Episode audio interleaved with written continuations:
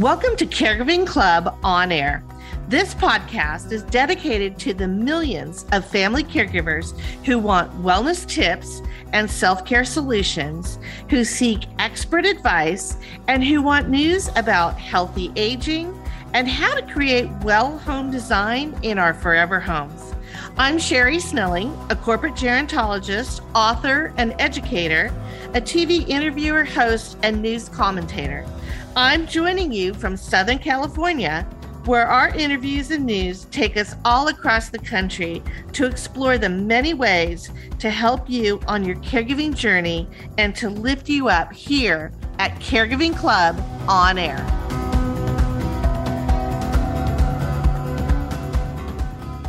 Welcome, everybody, to Caregiving Club on Air. This is our episode on caregiver love stories for Valentine's Day when this episode launches, but also we're focusing on February 18th, which is National Caregiver Day. So, in our episode today, we have a really exciting guest. Dr. Jessica Zitter, who is a physician in hospice care as well as critical care, but she's also a documentary filmmaker. And she's going to talk to us about her latest documentary called Caregiver A Love Story, which talks about the challenges and the love that those of us who have a spouse or a partner that we're caring for, particularly at end of life, it's a really poignant film. And Dr. Zitter is going to tell us a little bit more about that and what she learned about family caregiving from a physician's perspective. And then, of course, we have our caregiver wellness news for you, where we're going to focus on resources and different things out there that can help those of you who are caring for your spouse or your partner. And our well home design news is going to focus on those sanctuary spaces in our home. How do we find little places where we can escape that give us a little bit of that balance back, that self care that we all need while we're caregiving? And then finally, of course, we end with our Me Time Monday wellness hack. And this one is focusing on pink clouds, rose colored glasses, and silver linings in caregiving, all that are designed to help us, again, have more of that balance in our emotional health and practice that self care, which we know is so important. So, with that, let's go to our caregiver wellness news. So, for our caregiver wellness news for this episode, as you know, February is Heart Health Month. We also reference that we're launching this episode on Valentine's Day. And as well, February 18th, of course, is National Caregiver Day. And what that all means is that as caregivers, of course, we know it's really important to care for ourselves, I think, as much as we're caring for other loved ones. It's really tough to do, much easier said, of course, than done. But um, some things that I think are really important, and particularly for those listeners who may be caring for a spouse or a partner, there's a lot of statistics out there that are very specific. Now, we have about 5.7 million caregivers in the US who are caring for a spouse or partner. That's out of the 50 million overall caregivers that we have in total across the US. So it's a smaller percentage. But one of the things that we know is that there are certain studies and surveys that have been done over the years that have shown that spousal caregivers often are doing a lot more of the hands on care for their loved ones. So this is both not just the emotional toll of caregiving, but also those physical activities. So, you know, whether it's helping with bandaging wounds and wound care or helping with medications, make sure your loved one's taking the right medications or even helping them with certain medication. Even you know activities of daily living so things like dressing and feeding and you know helping them in the bathroom and all the things that we think about this is something that a lot of our spousal caregivers are doing themselves rather than getting the professional help, you know, an outside home health agency or a caregiver in the house that might be able to help them out. And we see a lot more of that, of course, when we're caring for a parent or a grandparent or another loved one. But when it when it comes to our spouse, I think it goes back to, you know, those vows that that people take when they get married, you know, in sickness and in health. And we feel this kind of challenge, obligation, honor to take care of our loved ones ourselves. But there's certain ramifications to that, and it certainly has a lot to do with healthcare. So I wanted to read to you a few things that I actually researched and wrote about in my book called A Cast of Caregivers. And I have a whole chapter, of course, on spousal caregiving.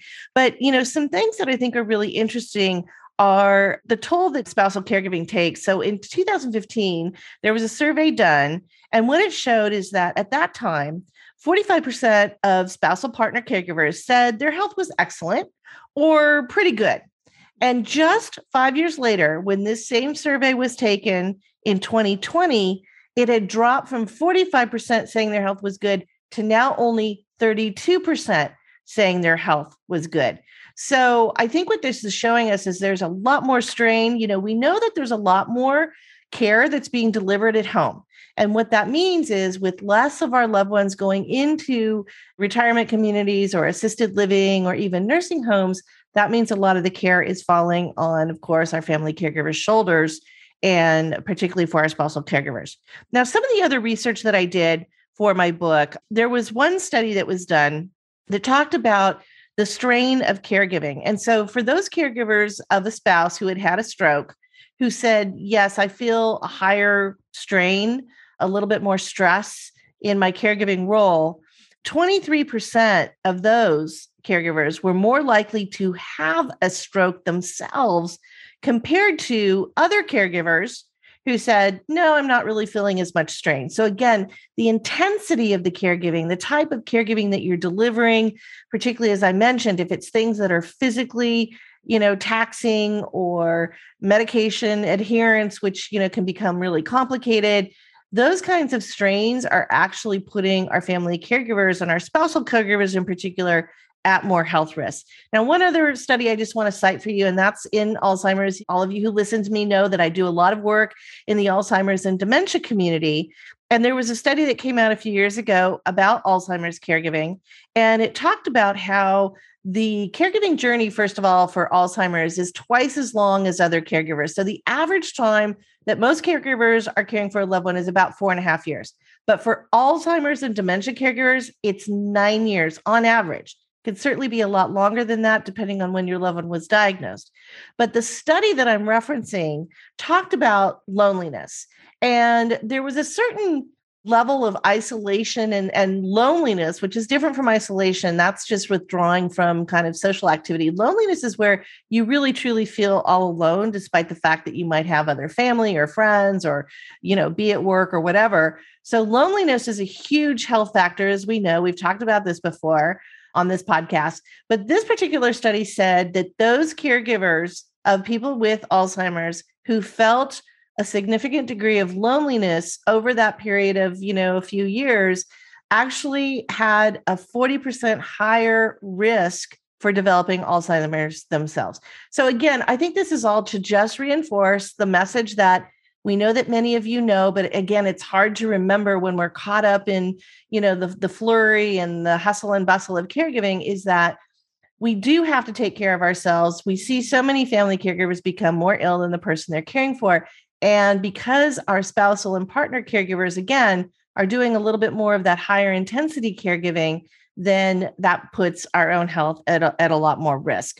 So, just some resources I wanted to share with you.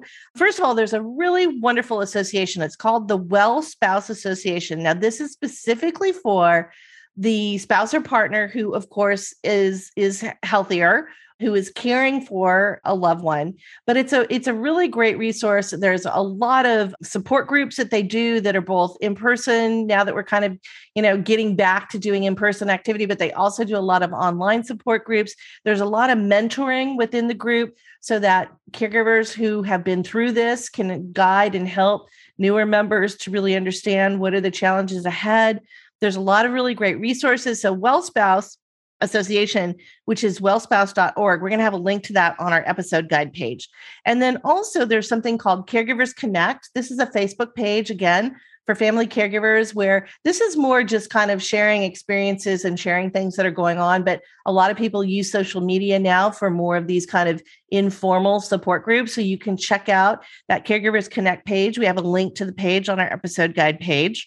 And then, you know, think about the disease or the diagnosis that your loved one has. So, again, if you have a loved one with dementia or Alzheimer's, you're going to want to look up the Alzheimer's Association or local dementia groups in your community or either online because they're going to know more about this particular disease and every caregiving journey is unique and you it's really important when you go to get support that you're in a group where they understand what's going on same thing if it's if it's somebody with cancer or ALS or Parkinson's or multiple sclerosis you really want to feel that support from the people who know exactly what you're going through. So that's really important. The other thing that I've seen is that for a lot of our wives and moms who are caregiving for a loved one who has been a, a military veteran, and depending on what perhaps is their particular issue, whether it's a disability or whether it's something like post traumatic stress disorder, it's really important to find those military and veteran support groups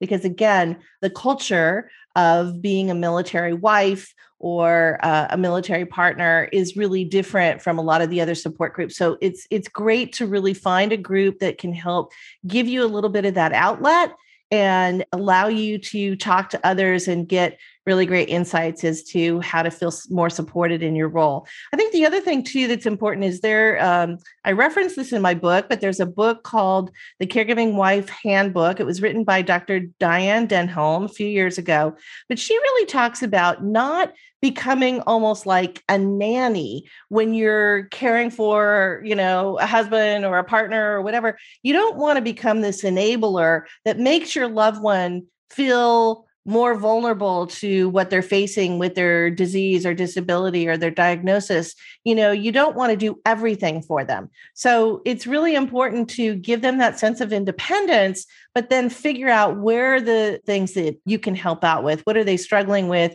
where you can kind of fill in that gap or give them that support. But then also you know having a little bit of that independence and that escape for yourself. And we're going to talk a little bit about sanctuary spaces in our homes in our well home design news, but I just felt that those were things that were really important to share with you. Now, turning to our pop culture, which we typically do in, in these podcast episodes, you know, obviously there have been some really great movies. We're going to talk to Dr. Zitter, who actually did a documentary on a caregiving love story. But if you're looking for more of the dramatic kind of love stories that are out there, I mean, you know, what's better than Love Story, which was back in the 1970s with Ryan O'Neal and Ali MacGraw. Very poignant, lovely story, but it's obviously got a sad ending. But it really talks about a young couple facing um, a traumatic diagnosis. So that's one that I might recommend if you haven't seen that. There's also uh, another story that's on cancer caregiving. It's actually actually about a breast cancer woman who's diagnosed with breast cancer and Liam Neeson plays the husband and, and talks about the struggles of being you know the husband to someone who is fighting breast cancer. And that movie is actually called ordinary love so you may want to check that out. Now if you're thinking about alzheimer's again there are some great movies out there. I will i will tell you there's a little difference to some of these movies. So there's a movie called away from her with Julie Christie, and she was actually nominated for Best Actress Oscar a few years ago when she starred in this movie. And there's another movie that won the Oscar for Best Picture of a Foreign Film, and that was called Amour, which is love in French.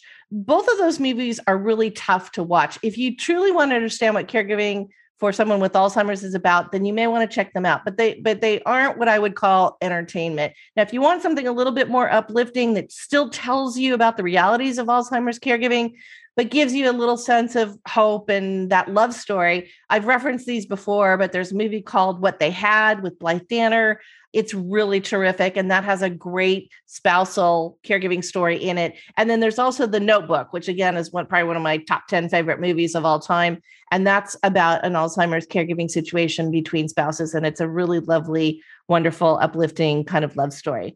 And then, you know, turning to other types of drama, there's also the theory of everything, which is the story of Stephen Hawking, who was the um, renowned physicist who had ALS. There's also A Beautiful Mind, which uh, won the best Oscar picture, I think, for that year. And that is a great movie that was directed by Ron Howard, but it's about, you know, mental health and, and mental illness. It's about the true story of John Nash, who was actually a Nobel laureate in economics, but he had schizophrenia and it, it talks a lot about the struggle that his wife Alicia had in you know um, being his partner and being his spouse through their life. So you know you can check those out. I think again they all its pop culture gives us insights as to what's going on in spousal caregiving. So we're going to have all of those links on our episode guide page. And then you can also check out some of the articles and interviews i've done with celebrities. You know there's some great love stories out there. And some I just want to reference. I won't go into their actual story. You can read the articles, but I interviewed Kim Campbell,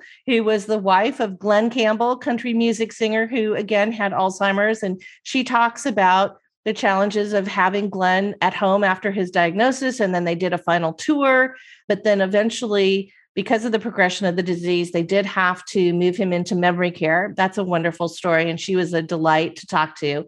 And then there's also Sylvia Mackey, who I love, and it's kind of Super Bowl time frame. You know, by the time you listen to this, the Super Bowl will have probably wrapped up, and we'll know who the winner is. But Sylvia Mackey was the wife of John Mackey, who played football in the NFL for the Baltimore Colts for most of his career. His number was 88 and he had frontotemporal dementia. And Sylvia is just a wonderful delight. And I included her story in my book, and I have a, a link to the article and the interview I did with her. And then also Dan Gatsby, Gadsby, who was the husband of B. Smith.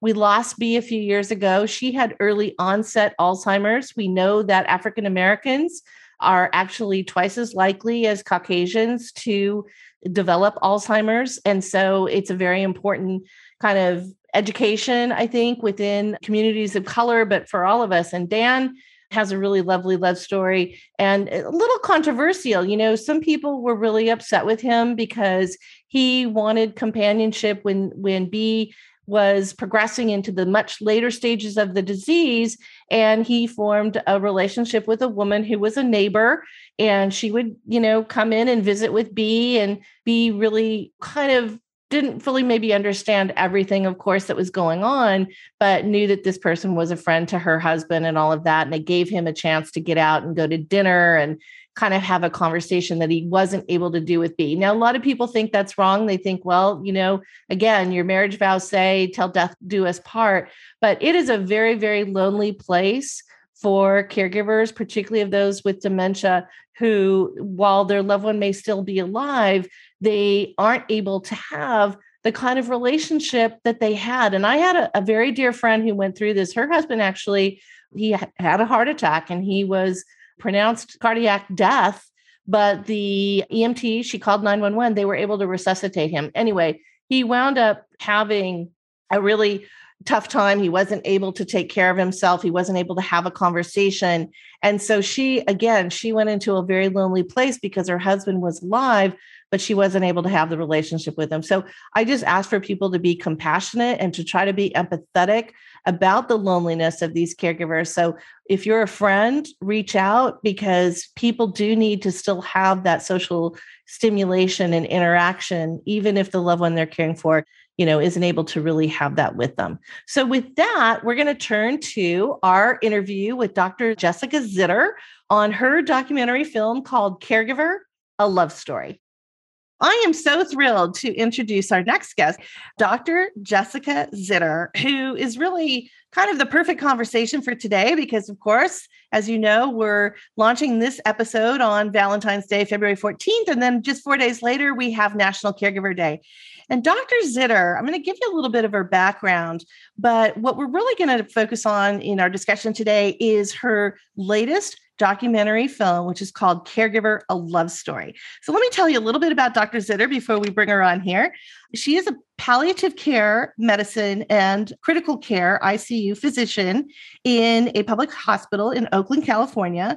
And I've, you know, took some quotes, Dr. Zitter, that you've said, I want to change the culture of medicine and I want to bring humanism into medicine. And, and we are all for that. Now, Dr. Zitter also has a book called Extreme Measures Finding a Better Path to the End of Life. And there's a great index, by the way, in that book for family caregivers and patients to ask their doctors, which is really a great guide. And then that book became the basis for her Netflix Emmy and Academy Award nominated film, Extremis which is about hospice care. So, Dr. Zitter, we're just so thrilled to have you today. Welcome to Caregiving Club on Air. Oh, thank you so much for having me. And uh, just a quick correction, which is extremis is actually about the intensive care unit. Oh, I'm so sorry. Okay. So it's about intensive care. And then we are talking today about the hospice care and end of life. And, you know, before we get started, I always ask all of our guests, where are we talking to you from today? Because we talk to people kind of all over the globe, really. So, where are you today? I am in Oakland, California, right north of you. Wonderful. Yeah. Beautiful Northern California. Love that area. So, well, thanks for joining us. And the documentary is about a husband who is caring for his wife, end of life cancer. She has terminal cancer. And explain first before we get into the documentary. I don't think a lot of our listeners and a lot of people understand the difference between palliative care and hospice care. So, give us your your definitions of those and their explanation of what those are. Absolutely. And uh, it's such an important distinction because there is a certain taboo that unfortunately has come into our culture when you talk about things like hospice care.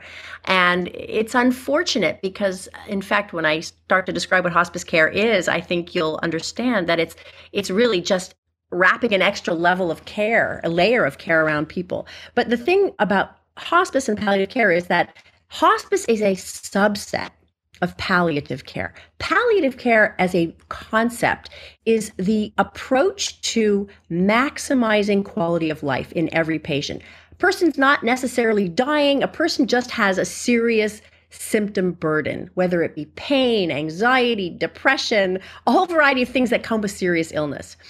The subset of patients who actually are dying who will benefit from palliative care are people who qualify for hospice. So, hospice, again, is the subset of all the people who would benefit from palliative care approaches who actually are dying. So, because, you know, bringing in palliative care to a case does not mean that you're dying, it does not mean anything. It just means you need extra attention to managing symptoms and maximizing your quality of life.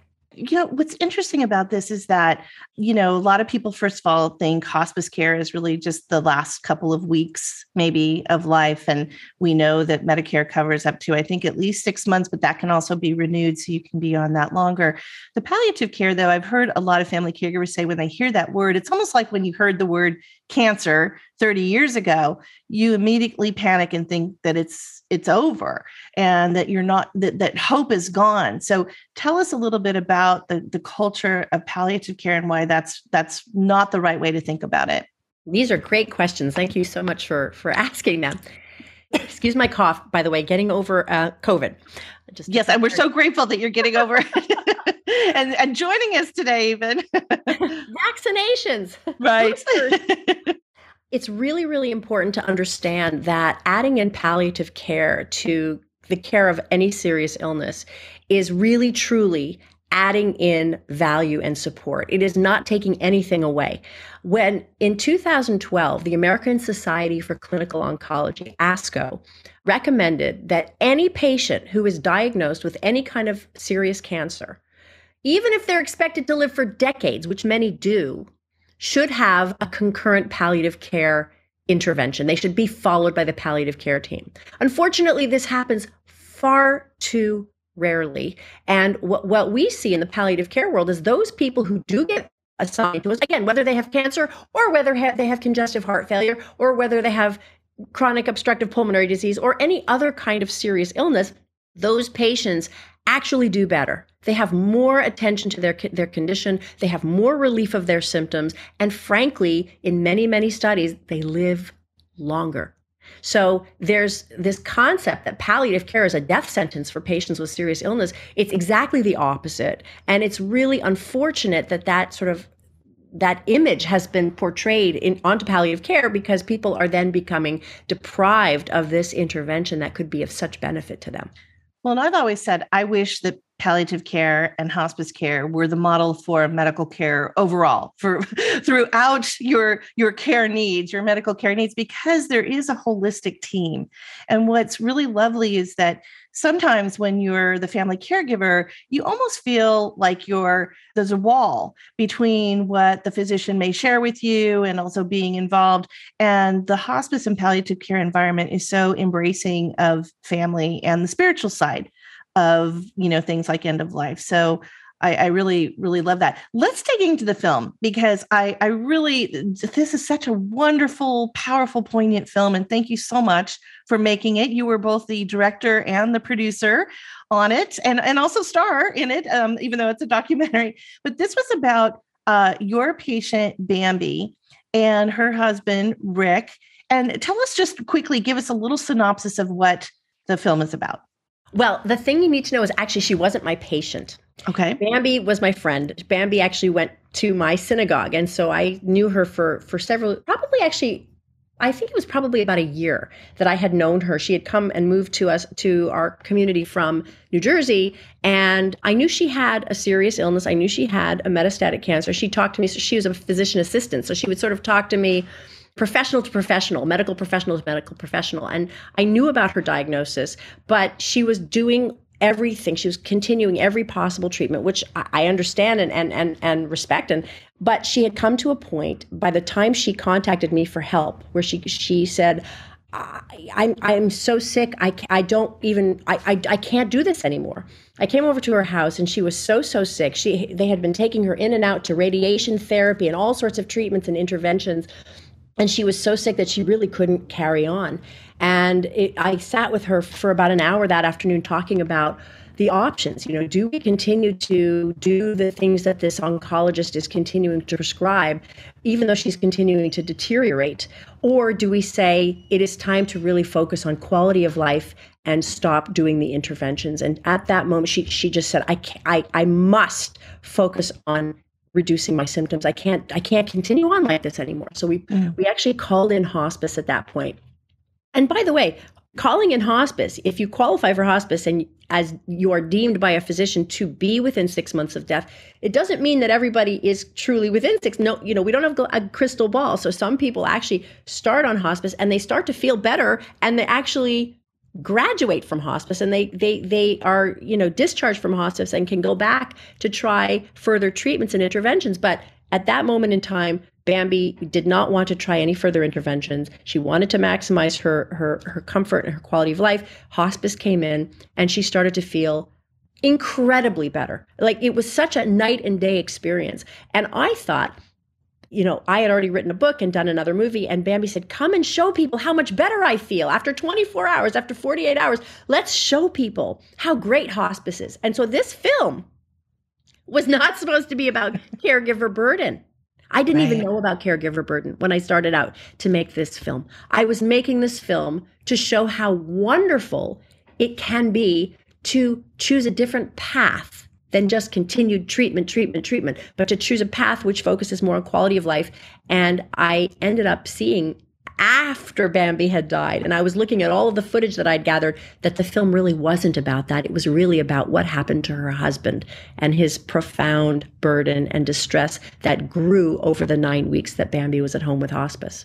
Well, and that's that's the powerful part that I got from the film is that your focus on really what became almost Rick's story and his journey as a family caregiver. And it really, that's the love story part of this. And so, you know, uh, tell us a little bit. I mean, obviously, this is one of those really unique stories because when you get married, you say in sickness and in health. And very often when we come to end of life, maybe you've been married for 40 years or, you know, whatever, but they had just recently kind of gotten together. And in fact, she was sick. And I, I remember, in, I think in the film, she said, This is your get out of jail free card. You can go because, you know, I, I may not make it. And he said, No, I'm in it. You know, I'm in it to win it and to win you. So tell us a little bit about that love story that you witnessed and and what you saw. And then you went back and, and tell us what happened after she passed and you interviewed Rick again two years later. Well, you know, she said to him, You have a get out of jail free card before they got married. Mm-hmm. And she said, then he, you know, he said no. And he flew out And I think that that's indicative. You know, Rick had no idea. First of all, he he didn't really realize that she was going to die that quickly. Mm-hmm. And number 2, he had no idea what that was going to mean for him. And that is, I think, a symbol of what all of us in America who are potentially going to be caregivers. You know, one out of five Americans right now is a caregiver. One out of five people. That's and growing, by the way, because the demographics are shifting so much that there are fewer and fewer people available to be caregivers for more and more people who will need it. Right. And I love it on your website because you use that famous quote by former First Lady Rosalynn Carter, who wrote in her book, you know, there's only four kinds of people in the world, right? Those who have been caregivers, those that are caregiving, those that will be caregiving, or somebody who's going to be caregiving for us. So you're kind of not going to escape the caregiving role at some point, right? Right. I just, I think that this is a I mean, I hate to use this imagery, but it's like a public health, looming public health crisis that is just a, it's like a tsunami. You know, this they call the silver tsunami, but this is really happening. I, as I learned more about this issue, once I realized, and by the way, that's something else we should talk about is how could a palliative care doctor not have known about family caregiver burden? That's a thing for us to pull up in the conversation in a second. But the fact is, we are all Rick. We are all Ricks we are all potential Ricks. And at by some point in our lives, we will probably be touched by by either being a caregiver or needing a caregiver. And we need to be prepared for this because it is not going away and it is causing profound suffering and burden. And we do not have a national strategy to support these caregivers who will be all of us. So I think care, you know, when Rick's sort of signed up for this, he did not have any kind of a visual about what caregiver burden was or that it was actually going to impact his life. And I think we, that, again, is is a symbol for what all of us, we all need to watch this film and we all need to see ourselves in Rick's role so that we can prepare and that we can start to understand the urgency of this tsunami that is upon us and start to figure out how to how to solve it before it, it eats us all. Well, and, and you make such a, a, a really important point and that is one yeah we don't prepare to become caregivers then we're thrust into this role. And now you know you've got a lot of emotions. Obviously your focus is on providing that care. So all of these other outside things so maybe looking at the financial picture or being able to pull together a, a support team for you you're trying to do that in the midst of all of this emotional turmoil. So if we can get people a little bit ahead of that and planning a little bit better ahead. Now, you touched upon something though that I do feel is really important. I, I mentioned to you before we got on the podcast that I had worked at a medical center, academic medical center here in Southern California. And one of the things that I was really struck by is that in the medical school, the medical students were required to do a pediatrics rotation but they weren't required to do a geriatrics rotation. And as a gerontologist, I was like, wait a minute, we're going to have far more parents and older people and older spouses we're caring for than even children in the next few years. So give me your thoughts on that as, you know, a medical professional and doctor. Well, I mean, it ties right into that point that I wanted us to bookmark of, oh my goodness, palliative care doctor, advocate for dying better in America. And I didn't know about this until I stumbled upon it by mistake in making a film. That's serious problem. And you're absolutely right. We do not learn about family caregiver burden. The fact is, for ch- taking care of children, there are built in, for the most part, parents who are there to do that job. We generally have some kind of an understanding about parenting. People step in to support the, the new parents. You know, usually there's family around, usually there's community and support. Okay, that's all accepted, and, and we've kind of been doing that for decades and decades, generations and millennia, right? That's what human beings do what's changed, uh, what, as you say, this sort of need for geriatric support and support of people with serious illness at home, that is a rising issue. There is no built in structure for that. There is no built in social structure for taking care of our aged when we don't have a house full of family like we used to right? You know 100 2 3 400 years ago. We do not have that anymore. In this day and age people have small families. The families split up. People move all over the country. We never had that before. And people are living longer because of modern medicine. And so there's this aging of the population. We've got all these baby boomers and very few people to care for them. So we have, compl- there's no existing structure. We have no internal awareness of this issue. It used to be something that was just taken care of by the family, and that family structure is gone. And so we now have this, again, tsunami that we are completely unprepared to manage. Mm-hmm. And it is really something that, that we need to start rethinking. And the fact is, I send patients, as a palliative care doctor, I send patients home on hospice all the time. And I had no idea. I thought we get them into hospice, everyone's happy. This is this we've gotten the ball through the goal. We've kind of given people a realistic alignment of their of, of what's r- realistic for, for for their you know how we can get them the best life possible. It's maximizing their their their comfort. It's maximizing their quality of life. We don't have any you know we at this point for this particular person we have no more life prolonging interventions that are working. This feels like success. Send them home. And i thought we had we had sort of solved the problem. And it was only when i followed rick and bambi home i was home because i was their friend and i you know saw what actually happened in retrospect because i didn't even realize it until a year after bambi had died and i was starting to assemble the footage that i said oh my goodness and this is actually the real story here. And I started to see how prevalent it is and how impactful and seriously devastating it is to all of those caregivers out there. And I started to realize that I had just missed this entire public health crisis. Well, and and given what we've all been going through with COVID, I mean, it became even more exacerbated, right? Because we've got more family caregivers caring for loved ones at home. In fact, you know, when I'm at conferences and stuff, everything is about home care, home care, hospital at home. So everything is being focused on the home, which means the family caregiver burden is only going to increase. Tell us about what you observed with Rick because you went back and you you interviewed him again when you were putting together that footage after Bambi had gone and you were still seeing some of the fallout of his caregiving. Definitely. Well, first of all, I know I see Rick a lot. You know, again, we're we're we're part of the same community, so I do see see Rick pretty frequently. But I, you know, the thing the, the thing I will say is that it, you know, and Rick says it in the film. He it took him he was so traumatized by this experience. And he only did it, by the way, for nine weeks. You know, the average family caregiver does this for four and a half years. Right. So imagine, just put that in context. There were so many other reasons why he had it easier than everybody else. And yet you still are, you're so heavy when you watch his experience, but he had it easier than so many family caregivers. But he was traumatized by this experience. He was financially pushed to the brink, although, again, he had it luckier than many. He was emotionally exhausted, pushed to the brink, lonely, isolated, completely exhausted, guilty, felt, you know, he said, I, I didn't sign up for this. Talk about how guilty, you know, when our image of what a good husband is is to just sit by the bed and be there. You know, remember that movie in the 19, in 1970 Love Story? That's the image of what the caregiver should be. But don't forget, that guy was in a hospital with all these nurses around. Right. He was exhausted. So he was filled with guilt and shame and and exhaustion. And he was physically, he got sick because of this. He physically fell apart. So Rick had a lot of, you know, incredible trauma. I mean, and again, it's not that he didn't love his wife, and it's not that he didn't get a lot of positive things out of being a caregiver. It was a very meaningful role for him, but he was still traumatized by it. And so it took him a year and a half, he said, before he could even really think about going back to work. He was just exhausted and traumatized. And I think that most of our family caregivers have that experience, and we need to honor it and support it.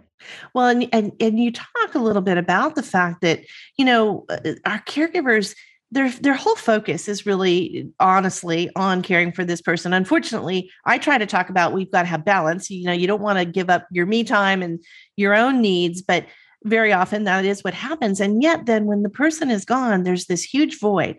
And it's almost like you're adrift in an ocean. You know, you don't even know what to do with your life because everything was so much about this other person. You have to figure out ways to kind of build build that life back. You know, it, going through this experience with Rick and with Bambi and doing the film, what are the things that you're now seeing that we should be doing to support our family caregivers? Well, I think it's really, and you and I were just talking about this before we started the interview. I think the thing that's so fascinating is that there are so many different stakeholders that impact the lives of family caregivers from the employers to the colleagues at work to you remember 60% of family caregivers work most of them full time to mm-hmm. the healthcare providers and the, all the health system that's taking care of the patient but has this invisible caregiver there in, in their presence, to the, you know, communities, synagogues, churches, and neighborhoods, to all the social service. I mean, there's so many there's so many groups that uh, impact the law that potentially could impact and could make better or worse the experience of the family caregiver. And so I really think that let's not forget the politicians, right? right? The politicians who are making the laws about how much money and support we're going to give to family caregivers. These are all groups that can have different roles to play in improving the lives of family caregivers, which, as we said before, is all of us. So we, we really need, I think, and one of you know the things I hope to do with this film, because it is so short and impactful, is to get this film in front of all of those different types of groups so that those groups understand their role and the roles that they can play to really do a little bit to make the lives of family caregivers better. We have been creating programs with, with the film. and it's short, it's 24 minutes, so we can wrap a workshop into an hour for medical students to, to learn about family caregiver burden. We can go, we could theoretically create a one hour program for you know eap programs and, and, and human resources programs so that the hr specialists at different companies can understand the issues that family caregivers face. We can create lots and lots of programming. We're actually working on work uh, creating programming for faith leaders to start to understand what's going on in their congregations and why they need to spend more time thinking about identifying creating committees to support the family caregivers in churches synagogues etc there's so many things we can do and i really believe again that this film being such a short and impactful film could be a great tool for that. And uh, hopefully you'll help me Sherri definitely and i want to i want to just say to any of our listeners who you may be in these roles where you can make decisions about bringing in this film as you said it's 24 minutes so it's relatively short but it's a great conversation starter. And then to have more of the educational piece the conversations the workshops or whatever is terrific. So yes uh, hopefully we will partner together to bring bring that about. So you know as we're kind of wrapping up here well, first of all what what have the response has been from the audiences who have seen the film so far? What what are the things that you're hearing back? Oh my goodness! Well, again, we've shown this film to uh, large varieties. You saw it at the at the Gerontological Society of America keynote. We we've done it in front of large hospice audiences. We've done it. We've we've shown it to many many groups of family caregivers. We've shown it to physicians, medical students, and medical residents. Um, the overwhelming responses we've had are very very positive. There's been a lot of emotion around it. You can imagine for different groups, not only the family caregivers themselves, who for whom it may bring up things that are hard to see, but also be very validating. But even for people like medical students and medical residents, I've seen tears because these are people who who say, you know, oh my gosh, I was just taking care of someone last week and I realized I was so focused on the patient, I didn't even think about this person next to them who who was probably suffering. I needed even a little bit of attention from me, and I and I feel so. I think that it can be a very inspiring film for a lot of different groups, uh, just in terms of, frankly, number one, raising awareness about the issue, as it did for me. And I think that's the first step. But I think we can also provide these different groups with very sort of helpful tips and tricks to help this group of people. Even small things can make a big difference. Right. Well and, and, again you know you and i talked i focus so much on caregiver wellness and i think one of the things we keep hearing is well you've got to have self-care you've got to have balance and we want to prevent you know things like chronic illness. But when we know that caregivers can become lonely and we know they have higher rates of depression and certainly more stress in their life all of those things are going to contribute to their own health being impacted. So we've got to reverse that cycle right? And we've got to help caregivers see that there is help out there but then how do we deliver that to them? First of all tell us again where can our listeners see the film or do they need to you know con- connect with a local organization that may be showing it? And also where can they find out more information about you and your book Oh, well, thank you for asking. The, the first place to go is to jessicazitter.com because that has a lot of information about me and where we're speaking and the projects that we're doing. We also have a website called caregiveraLoveStory.com, which is really specific to the film. But I think that, you know, you can go to either of those websites to see upcoming events uh, some of which have to do with, with caregiver. The Caregiver Love Story uh, website is, is specific to caregiver. We have Good Docs is our educational distributor, so um, the film is, is, available to libraries and educational organizations through Good Docs, and it, it's uh, very easy to stream through their Good gooddocs.com net. I'll get you the specific website. Okay. We'll have that on our episode guide page for everybody who's listening. And of course, you can always reach out to us on the jessicazitter.com website uh, to learn more about how to bring this to your event or your institution. We'd be more than happy to help you figure out all the different ways that we have of doing that. And eventually, we're hoping to get this on a general public streaming service, but that is not where we are quite yet. You'll get there. I know you will. So, what's the, is there anything we haven't covered, or do you have a last message for our listeners, many of whom are caregivers right now? What is the message you want to send to them? I think the message I want to send to them is we are starting to understand this issue. We are understanding that this is an issue out there. And I think we're with hopefully with the support of this film, we're going to get this out in a sort of more powerful and direct way so that more and more people can start to be aware of this issue. We want to support you. We need you to know that you're doing important, important work that we all want to support and that we need to develop a national strategy to support you. But let's all rally around you for now, raise awareness, and start to make some changes and improvements uh, with all of these institutions that we talked about before. We've got your back. We care about you, and thank you for the important work that you're doing. Well, thank you, Dr. Zitter, for bringing all of this to light and giving us this wonderful film, which is just such a it's such a wonderful jewel for family caregivers out there. And again, we're sending our love today on on Valentine's Day as we launch, but also doing a shout out to our heroes and caregivers on National Caregiver Day, February 18th. Dr. Zitter, it's just been an honor talking to you. Thank you so much. So great to talk to you. Thank you so much for having me. So, for our well home design news, I want to turn to again our 2022 trends.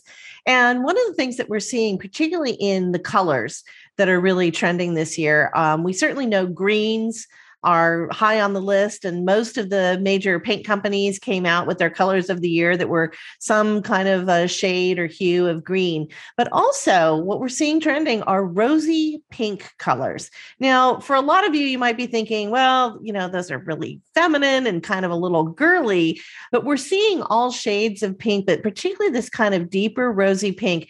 And part of this is because grand millennial design, or what some people call cottage cozy or granny chic, it's been made famous by Erin Napier on Hometown. But a lot of the colors that are often in those kind of grand millennial design aesthetic are the rosy pinks and greens, which is, you know, kind of interesting. But one of the things we can say about the color psychology of pink is this, and that is that, you know, red is a is a color of vibrancy and alertness, and you know, it, it signifies life and it signifies love. The pink color is particularly the rosy pink, I think, is a little, it's a little softer. You know, some people are a little thrown and, and turned off by red, and it can actually cause a lot of agitation and anxiety. And so, you know, instead of going all the way into that red hue, think about something that might be a little bit more of a rosy pink that kind of has that softer, nurturing kind of, you know, still gives you a little bit of refresh you know, almost like spring flowers, but you can do one wall. We're seeing a lot of it in kitchen cabinets, even appliances, you know, particularly in things like the bathroom or in the bedroom. And so, you know, these really are the rosy pink we're seeing also in couches and chairs and pillow throw pillows and blankets and all of that. So for caregivers who are kind of looking for a little bit of an update, you know, you may want to think about this color and maybe it's something as simple as just one small decor item or like I said, maybe it's a a throw or a pillow that just kind of livens up the room, gives you that sense of kind of, you know, that coziness, that uh, that we talk about so often. So the rosy pink color is definitely on the list It's one of those trending colors for 2022. Now, the other thing that's trending, and by the way, I write about all of this in an article that is on our Snug Home section of the Caregiving Club website. So we're going to have a link to that article and others that I've written that relate to all of this on our episode guide page. But you can also find other articles that I've done on 2022 design trends that are really applicable for well home design for caregivers and aging in place for, you know, older adults. But the other thing we're seeing are sanctuary spaces. Now, you know, this is kind of an evolution, if you will, of the she sheds and the man caves that were really popular, you know, a few years ago. But those were actual almost separate areas that were being created, you know, in the backyard area, or maybe again, it was a shed that was being converted or something like that. What we're talking about when we talk about sanctuary spaces are places actually within your home where you can find that little moment of escape. And I think, again, when we're speaking on this episode of the podcast so much about spousal and partner caregiving, you know, as much as you love your loved one and you're there for them, which is 24 7, you still need to have a little place to yourself, a little place to get away. So, what we're finding is certainly the spa like bathrooms that started trending during the pandemic, those are still definitely on the rise. Everybody is looking at turning their bathroom into that true spa experience, whether you're going to do a nice soak in the tub or whether you're going to get a beautiful, almost like a rainfall therapeutic shower. Everybody is turning to those. And, you know, what's really interesting is, some things that we see happening in the bathroom with younger homeowners, like uh, people who are in the millennial age group, they're starting to embrace what we call universal design. So, for instance, a no step shower, which is something we talk about for older adults, that's become really, really popular for people of all ages also walk-in tubs. Now what's fascinating to me about this trend is that you know walk-in tubs kind of had that ooh you know i, I don't want to get one of those it's going to scream that i'm older. But there's really been some really wonderful designs and also some updates if you will in the technology where the tubs fill a lot faster and drain a lot faster. But we're finding that young mothers love these walk in tubs because they're easier to actually bathe your kids in. They might even be a little bit safer than a regular tub. So, you know, think about that. But a lot of um, younger people are opting for that kind of spa experience because a lot of these walk-in tubs have the hydrotherapy. They have what we call chromotherapy with different lighting and and all these things that you can do and just kind of sit back and have that spa experience. So we're seeing a lot of that. But also what we're seeing is within the home um, a lot of interior designers are being asked to find little nooks, you know, like those nooks and crannies that you would maybe see in, in older homes. But we're still into our open spaces and open floor plans. That's still, of course, very big.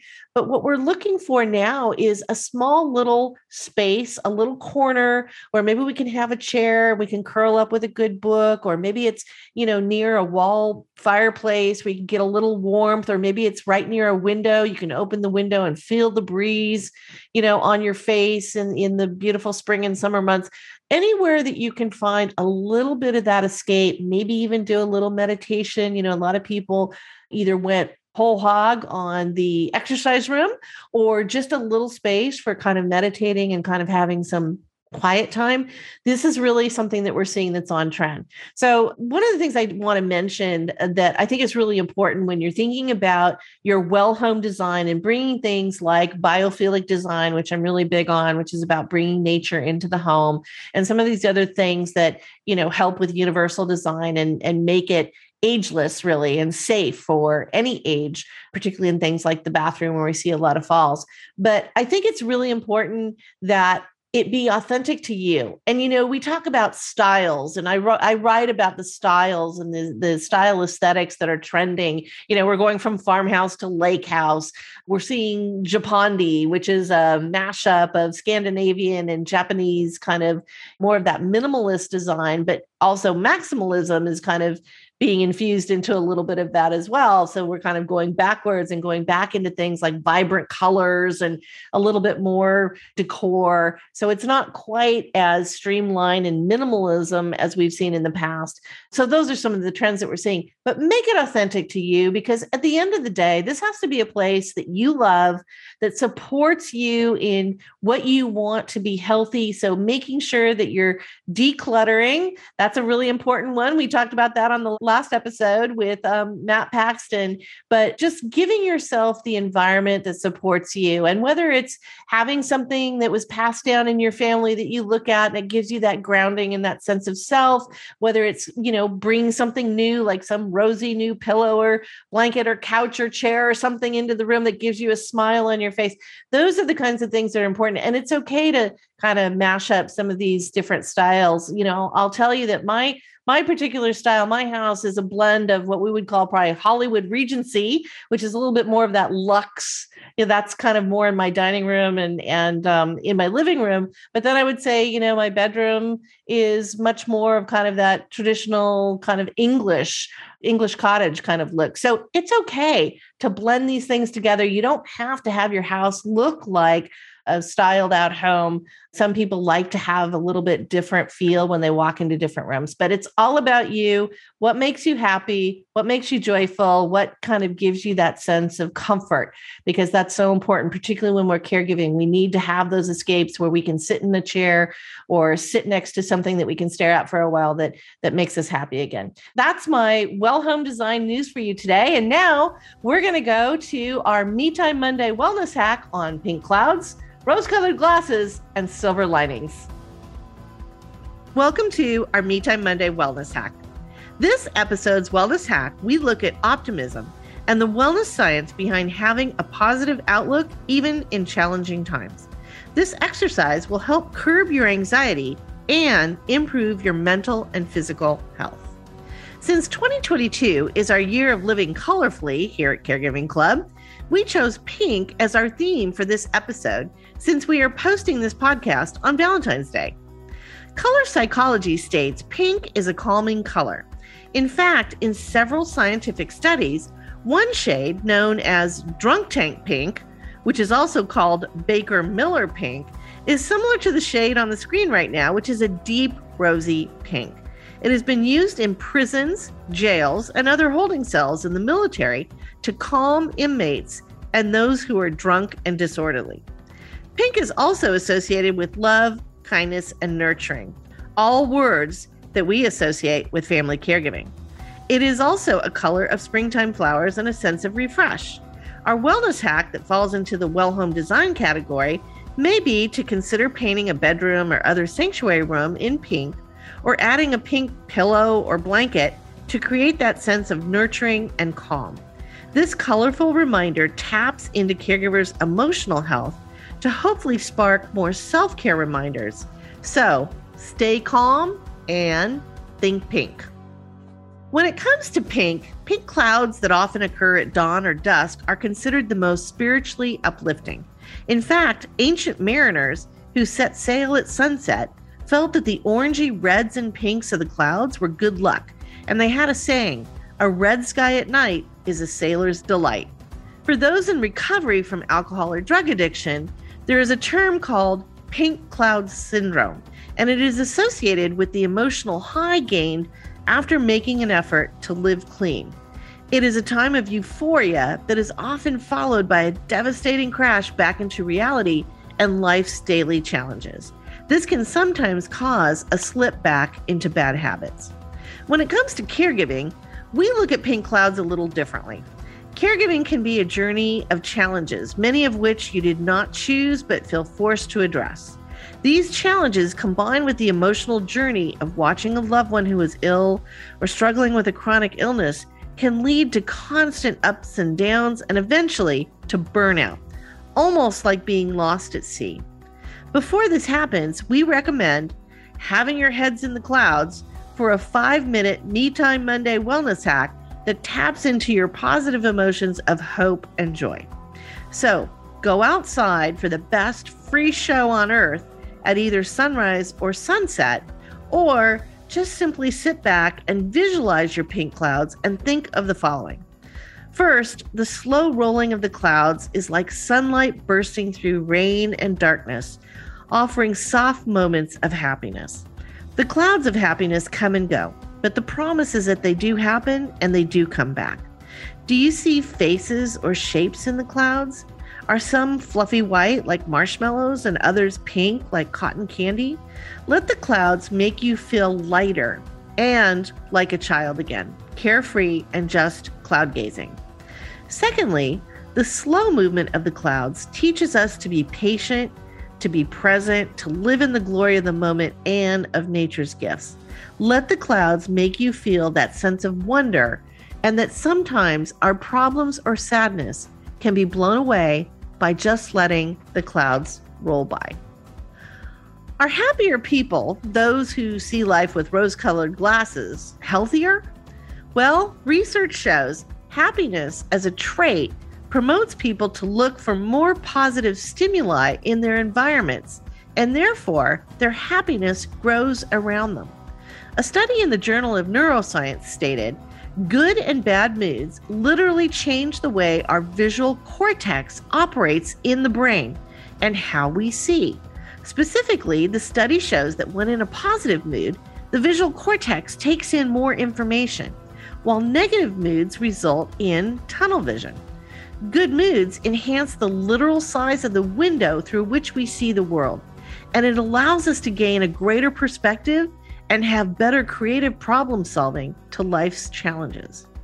So basically, positive thinking people teach themselves to tune out toxic stimuli and reduce their stress levels.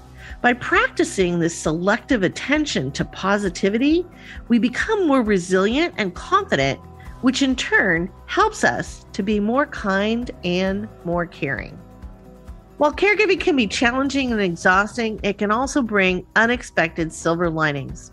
It can give you the gift of knowing your loved one in a more meaningful way and maybe learning more about yourself. It can make you feel good to give to someone. Those who volunteer or give back, even in small ways, are often happier and healthier. And it can actually help you in your job search. Many caregivers are telling potential employers they have learned patience, empathy, logistical coordination skills, problem solving, and communication skills from their caregiving experience. These skills are what employers look for in an ideal employee. So, whether you spend a few minutes watching clouds roll by, or you see the world with rose colored glasses, or you look for the silver linings in caregiving, we hope you enjoyed this Me Time Monday wellness hack. Each episode of our Caregiving Club on Air podcast features a new Me Time Monday wellness hack, and you can learn more about the Me Time Monday program and workshop at caregivingclub.com and check out my wellness articles for my upcoming book, Me Time Monday, the weekly wellness edit for a wonderful life. Take care and stay well. Hope you enjoyed our Valentine's Day and National Caregiver Day episode. Please listen to us on Spotify, Apple, and Google Podcasts and other listening channels. And check out all of the resources and article links on our episode guide page at caregivingclub.com backslash podcast. And email us with any questions or comments at podcast at caregivingclub.com. Take care and stay well.